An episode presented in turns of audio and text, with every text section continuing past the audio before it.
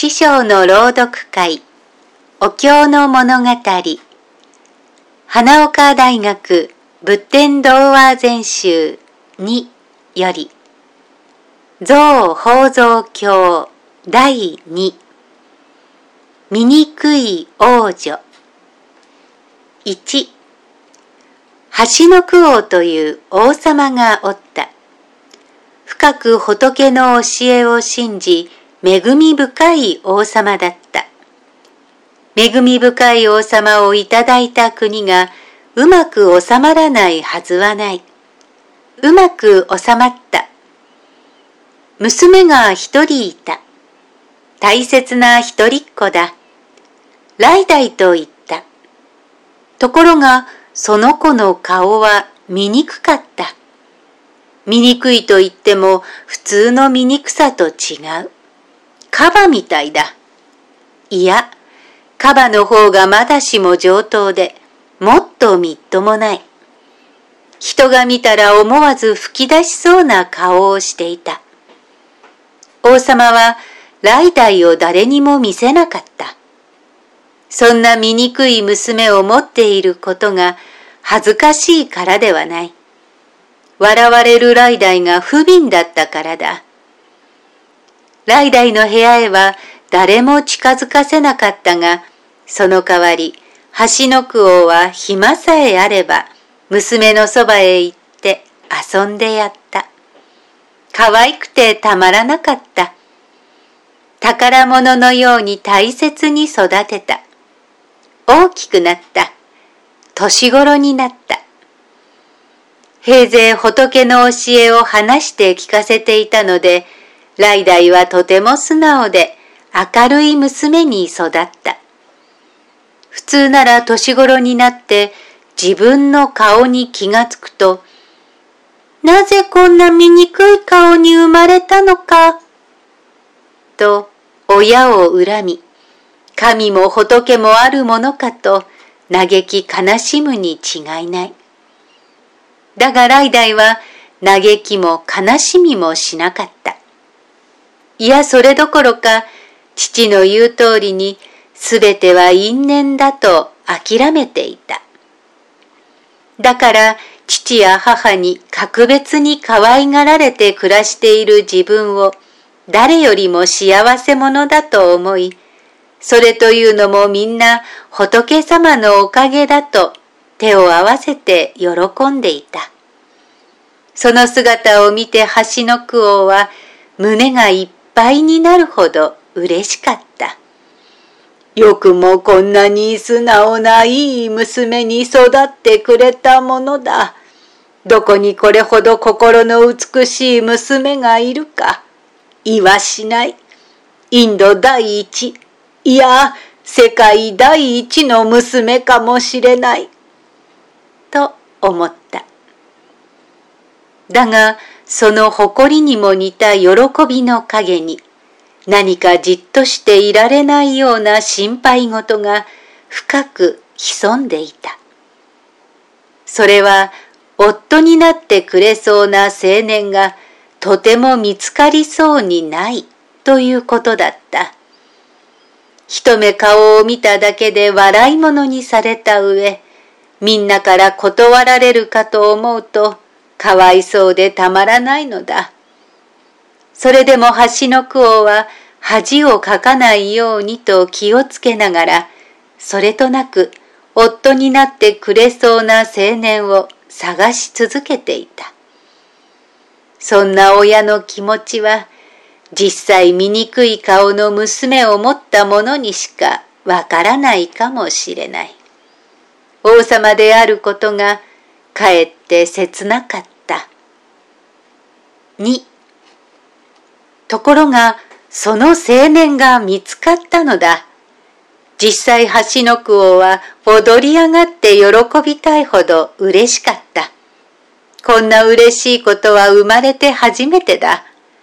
仏様のおかげに違いないと、その喜びをかみしめたことは言うまでもない。いつも仏の教えを一緒に聞いているある長者の息子であった。親に似て心の温かい青年だった。知恵も優れている。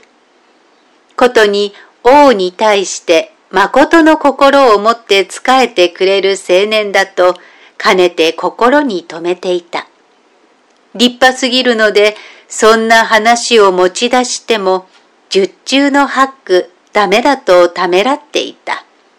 それがひょんなことから思い切って言ってみると、王女様だからというのでなしに、尊敬する王様がお褒めになるような娘さんなら、喜んでいただきます。という答えだったのだ。しかし、みっともないと言っても、それはお話にならないほどみっともないのだが、どんなにみっともなくとも構いません。女の美しさは心の美しさですから、私はそんな嫁を探していたのです。思いがけないその言葉を聞いて、橋の句王は、うんと言ったきり、何も言えなかった。自分の部屋へ入って一人になると、一時に涙がこみ上げてきた。しばらく王様は泣いた。嬉し涙だ。それでも王様は念のために城へ青年を呼んで、実際に来代に合わせてみた。だが青年の考えにはいささかの変わりもなかった。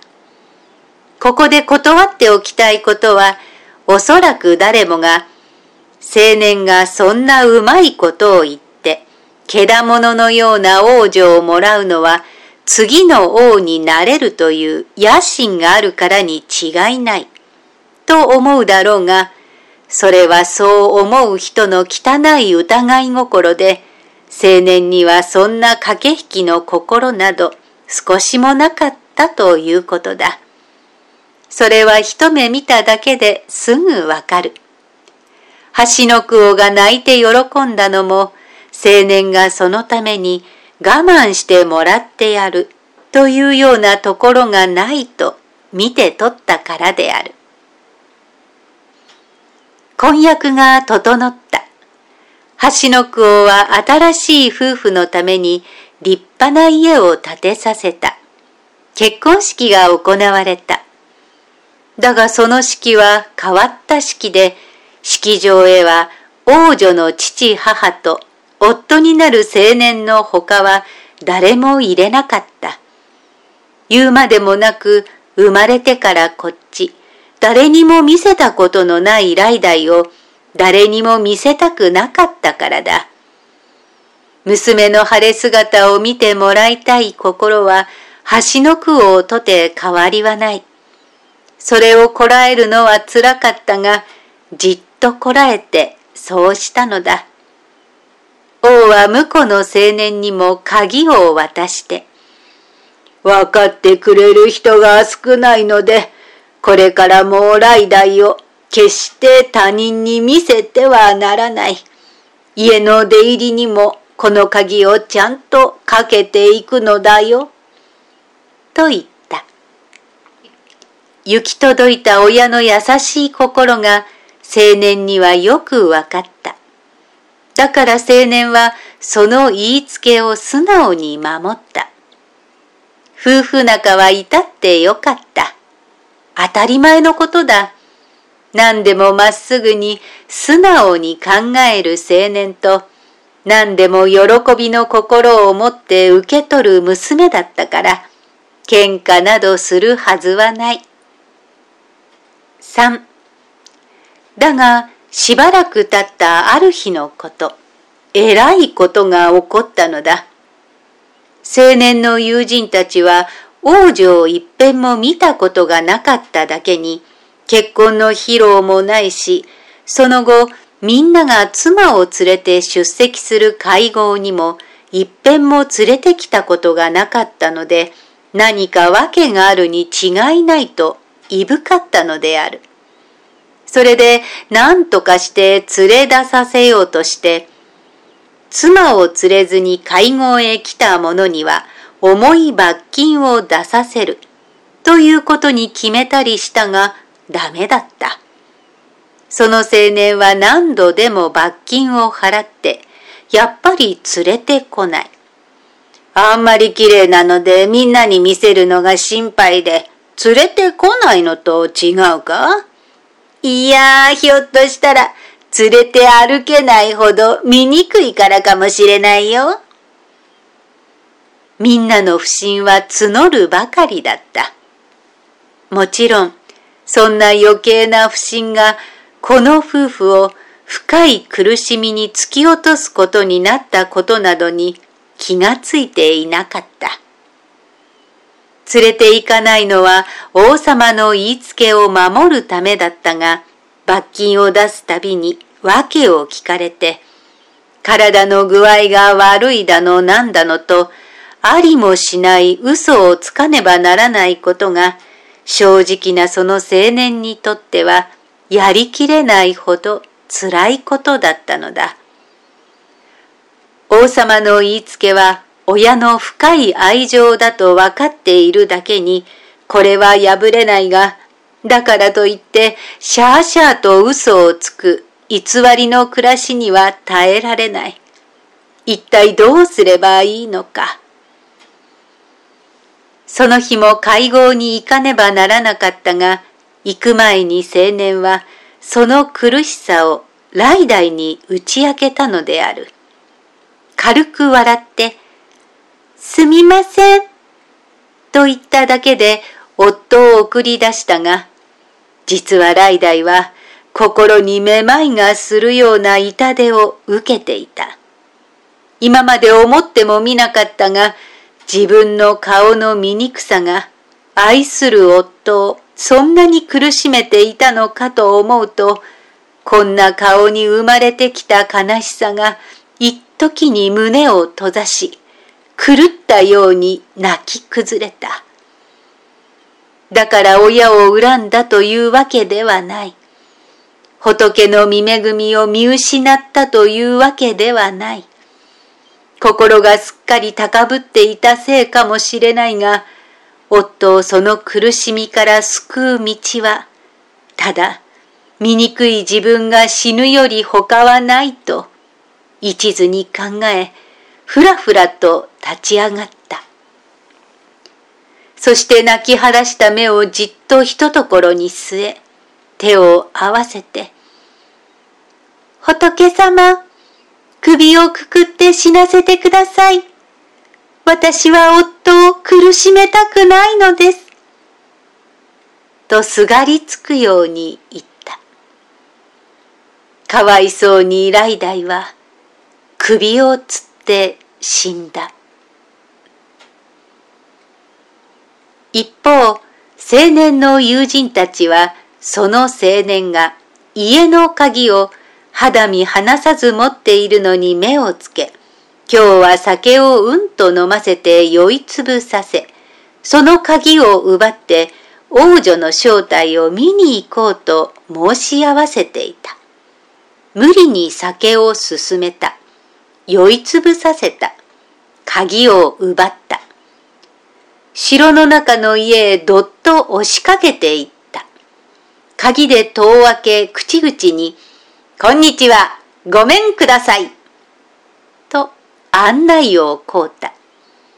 どんな奥様が出てくるかとみんなは固唾を飲んだ。はい、ただいま。という鈴を転がすような綺麗な声がしたかと思うと、襖が開いて、静かにラダイが現れ、手をついて、いらっしゃいませ。どちら様でしょうかと言った。その顔を見たとき、みんなは心が痺れるような思いで物も言えなかった。なんという美しい顔であろうか。美しいだけではない。優しくて気高くて、こんな綺麗な人がこの世にいるのかと怪しまれるような、まるで天女のような姿である。あまりの神々しさに友人たちは、一人も口を聞くものはなく、じりじりと後ずさりをすると、そのまま逃げるように立ち去ってしまった。死んだはずのライダイは一体どうしたというのであろうか。こんなに素直ないい子を誰だって死なせたくないに違いない。誰かがそっと首の綱をほどいたのだ。誰かがそっと世にも醜いその顔を作り直したのだ。そして誰かがそっと生き返らせたものに違いない。誰かとは誰だろう。常に深い見恵みでみんなをこっぽりと包み込んでいてくれる仏様ではないだろうか。仏様のお力、お慈悲にそんな奇跡が現れても別に不思議はない。像宝蔵経第二醜い王女おしまい。